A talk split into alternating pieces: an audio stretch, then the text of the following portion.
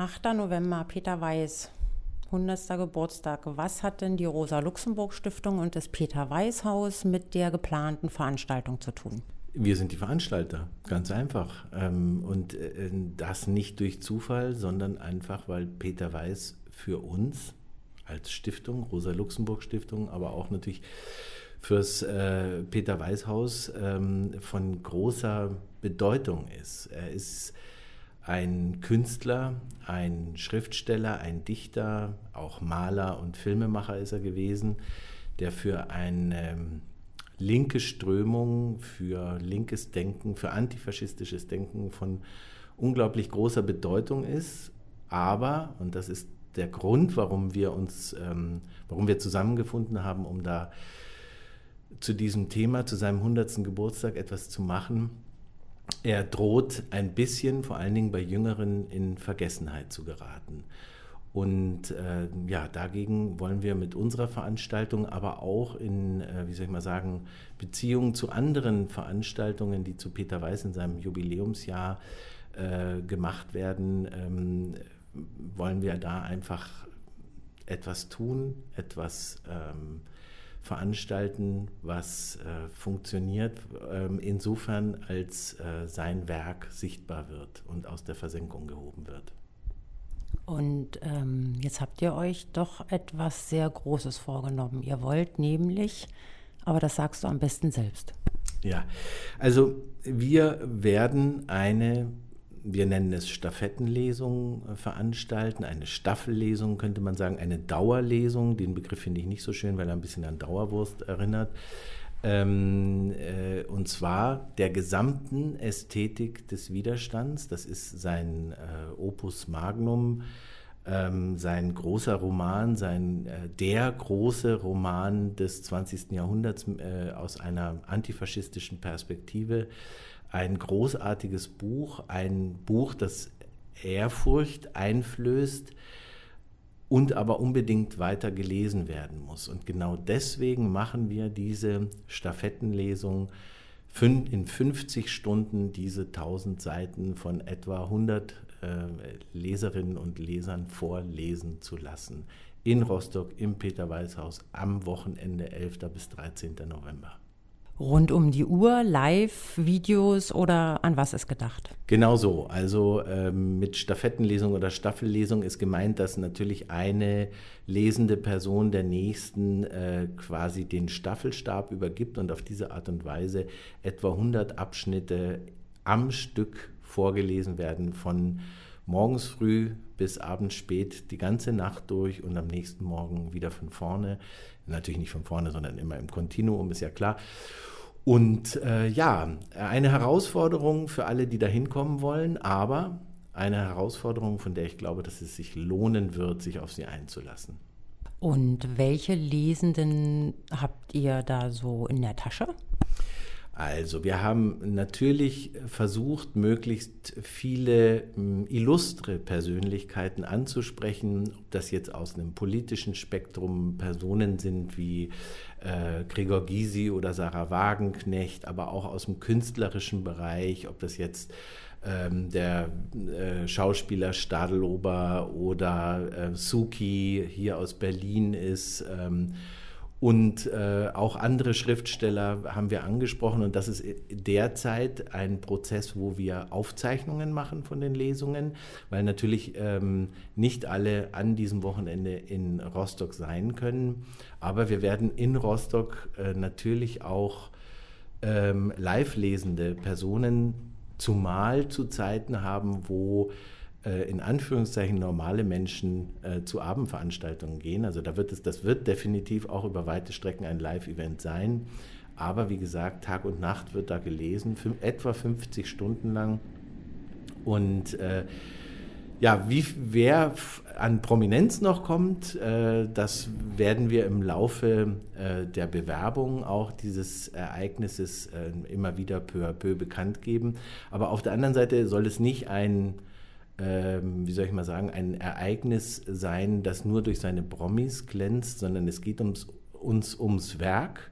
Und das können auch äh, normale Menschen wie ich zum Beispiel vorlesen. Ich habe ähm, die Ästhetik vor ungefähr 30 Jahren gelesen und habe auch öffentliche Lesungen aus dem äh, Buch veranstaltet und werde natürlich äh, in Rostock auch bereitstehen, um mein Kapitel daraus vorzulesen.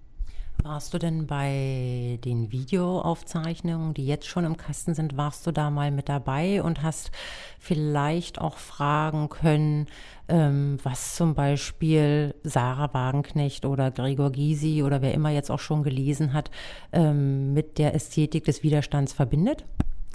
Nein, also ähm, es ist so, dass diese Aufzeichnungen, die finden zwar hier im Hause statt, aber dadurch, dass äh, ich fast nicht im Hause bin, äh, habe ich selber äh, noch mit keinem der Lesenden gesprochen, aber ich habe die Ergebnisse, also die Einlesungen auf der einen Seite und dann fragen wir bei allen Lesenden auch ja so eine Art Statement ab, welche Beziehung sie A zu Peter Weiß und B zu seinem äh, großen Roman äh, der Ästhetik des Widerstands, äh, was sie da für ein für ein Verhältnis haben, für eine Verbindung, für eine Geschichte, was ja bei allen sehr unterschiedlich, aber zum Teil auch sehr berührende Geschichten sind.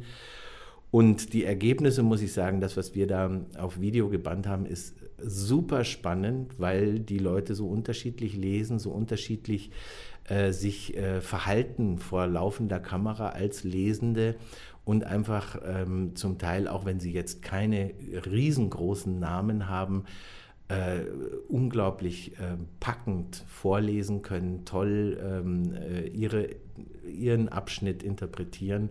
Äh, das macht einfach Spaß, sich das anzuschauen. Und vor dem Hintergrund, äh, angesichts dessen, was wir da schon haben, mache ich mir um die Veranstaltung in Rostock überhaupt keine Sorgen.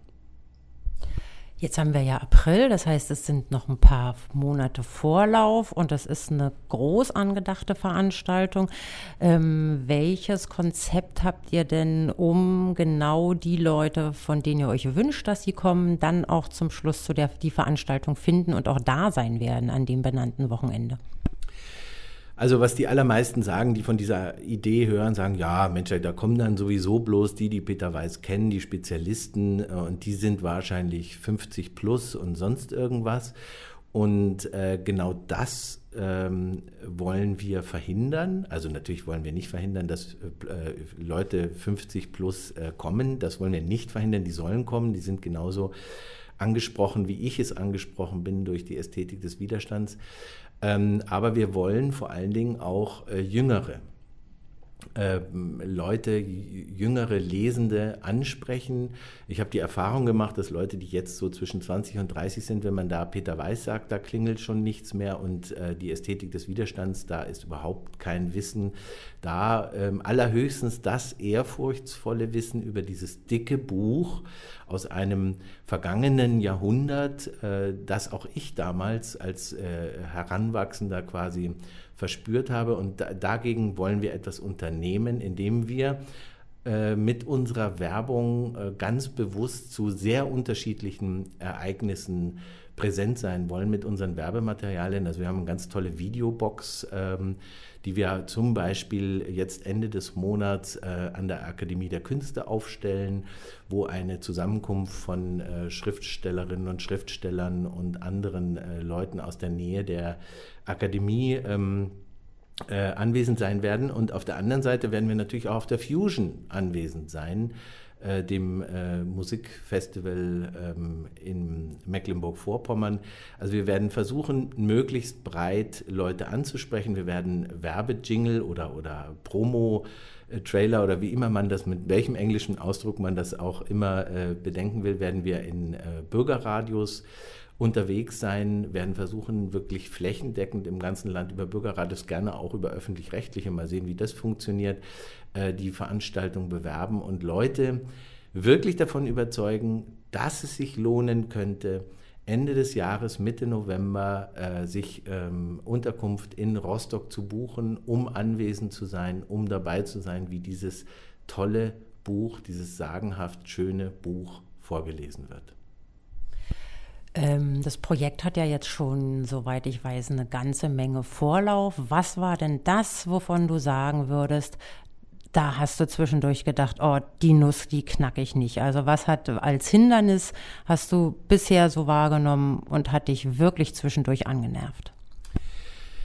Wenn von Peter Weiß die Rede ist, dann gibt es äh, wie ich am Anfang schon äh, erwähnt habe, wahnsinnig viele Aspekte, die an ihm, seiner Person, seiner Biografie, seinem Werk, seiner Arbeit interessant sind. Und natürlich äh, kommen sehr viele äh, Kritiker und Bedenkenträger, wenn man äh, das dicke Buch Die Ästhetik des Widerstands äh, zur Hand nimmt und damit wedelt, daher und sagen, das ist nur ein winziger Ausschnitt aus dem großen Werk von Peter Weiß. Und äh, wenn ihr das macht, diese Dauerlesung der Ästhetik, dann müsst ihr aber auch noch etwas zur Ermittlung machen, dann müsst ihr seine Bilder zeigen. Dann gibt es ähm, eine Musikkomposition von Friedrich Schenker, äh, einem Zeitgenossen, der vor zwei Jahren verstorben ist, also eine, eine ähm, äh, modern klassische äh, Adaption der Ästhetik des Widerstands tonal. Das heißt also, da, auch das müssten wir dann haben und dann müssten wir noch die einbinden und jene einbinden. Also die Bedenkenträger wollen unsere Auswahl nicht akzeptieren, dass wir sagen, wir nehmen die Ästhetik des Widerstands aufgrund ihrer Bedeutung auch für äh, antifaschistisches Denken in einem Land, das gerade auf äh, strammen Marsch nach rechts ist und wo antifaschistische Perspektiven wahnsinnig wichtig sind und auch ein Geschichtsbewusstsein wahnsinnig wichtig ist, nehmen wir uns genau die Ästhetik des Widerstands, um sie laut vorzulesen um den Leuten klarzumachen, dass wir nicht gerade dabei sind, äh, ein Rad neu zu erfinden, was im 20. Jahrhundert schon äh, da war und wo antifaschistisches Denken, der Kampf gegen Nazis, der Kampf gegen ähm, menschenfeindliches Denken ähm, äh, sich abgespielt hat und in diesem Roman dokumentiert ist. Deswegen hat es auch eine unmittelbare Wichtigkeit in einem Land, in dem täglich ein äh, Geflüchtetenwohnheim abbrennt oder Menschen angegriffen werden, die als nicht deutsch wahrgenommen werden. Zwei Fragen habe ich noch. Das eine wäre eher persönlich. Erinnerst du dich an deinen Leseeindruck, den du vor 30 Jahren, wie du vorhin gerade sagtest, hattest? Wie war das und hast du jetzt nochmal in das Buch reingeschaut? Ja, ich erinnere mich da lebhaft dran. Es gehörte zu dieser Riege von Büchern, wo auch unser Deutschlehrer am Gymnasium immer gesagt hat, ja, das sind große Werke, aber das ist natürlich auch wahnsinnig schwierig, das zu lesen. Da gehörten so äh, Der Mann ohne Eigenschaften von Musil, der Zauberberg von Mann und natürlich auch die Ästhetik des Widerstands von Peter Weiß dazu.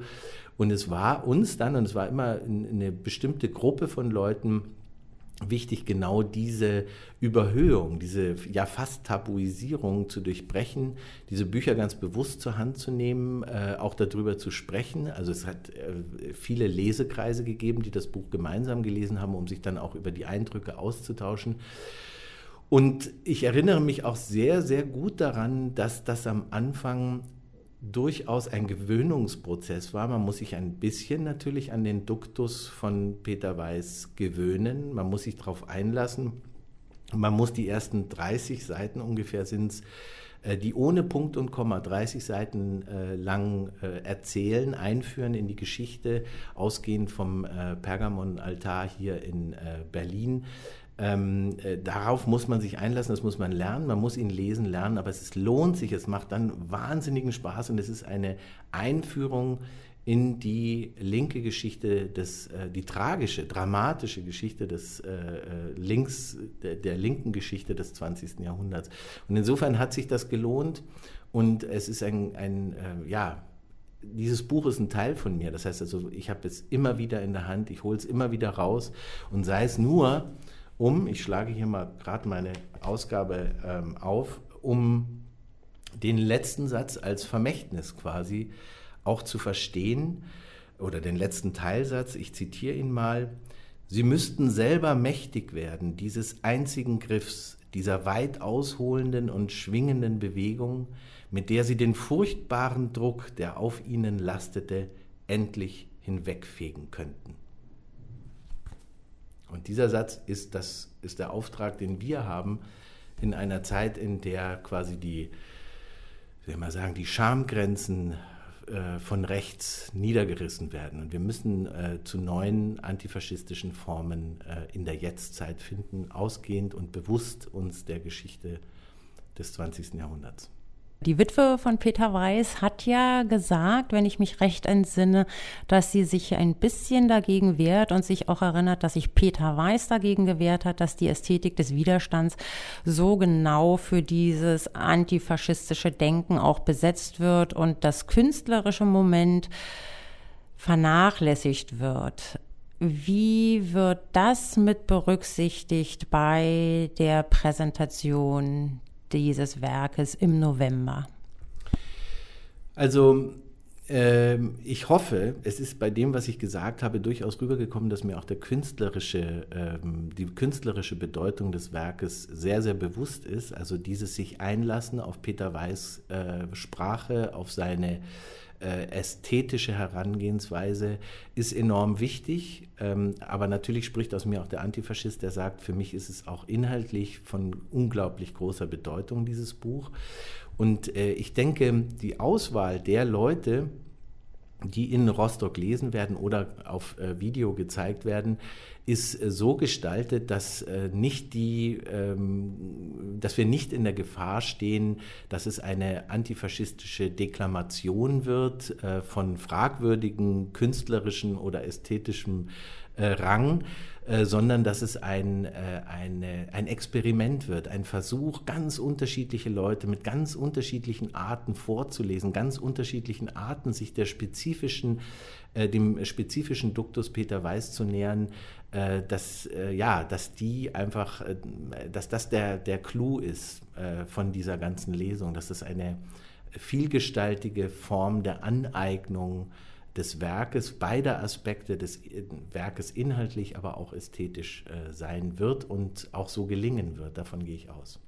Jetzt habe ich doch noch eine praktische Frage. Heißt das, ich klemme mir meinen Schlafsack und meine Rotweinflasche unter den Arm und komme dann und finde vielleicht noch irgendwo eine Ecke im Peter Weiß Haus oder wie habt ihr euch das gedacht?